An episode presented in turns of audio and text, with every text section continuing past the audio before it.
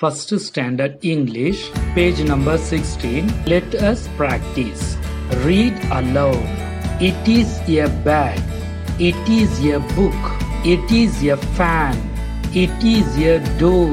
It is a duster. It is a pencil. Dear children, read aloud the word ball. Repeat it. Word ball.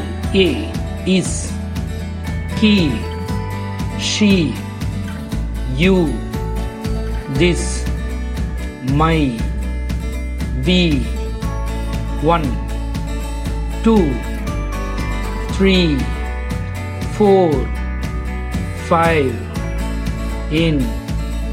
Thank you, my children.